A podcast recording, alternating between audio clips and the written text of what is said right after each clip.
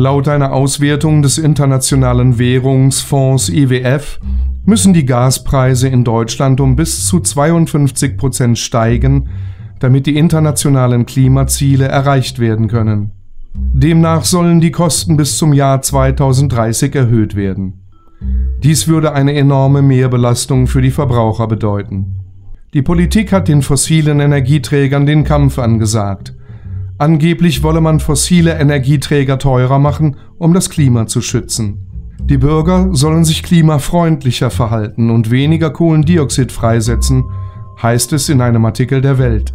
Doch in Wirklichkeit sind nur etwa 3% des CO2-Ausstoßes menschengemacht, berichtet der Fokus. Die Protestbewegung Extinction Rebellion fordert bereits die Ausrufung des Klimanotstandes. Allerdings halten viele Experten diese Forderung für völlig übertrieben. Es gibt keinen Klimanotstand, heißt es in einem Brief an den UN-Generalsekretär Antonio Guterres, den bereits hunderte Wissenschaftler und Fachleute unterzeichnet haben.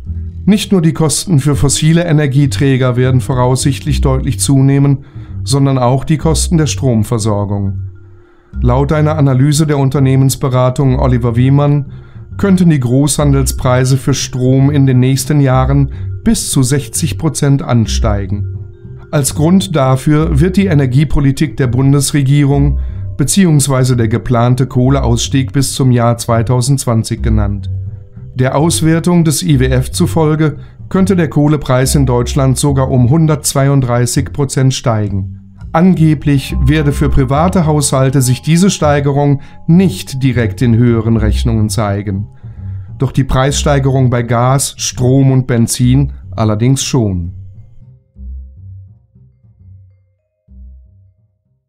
Ich bin bitter enttäuscht von diesem Klimapaket. Die Bundesregierung ist offensichtlich an der Menschheitsaufgabe Klimaschutz gescheitert. Es geht weiter mit Pille-Palle. Das ist sehr, sehr bitter.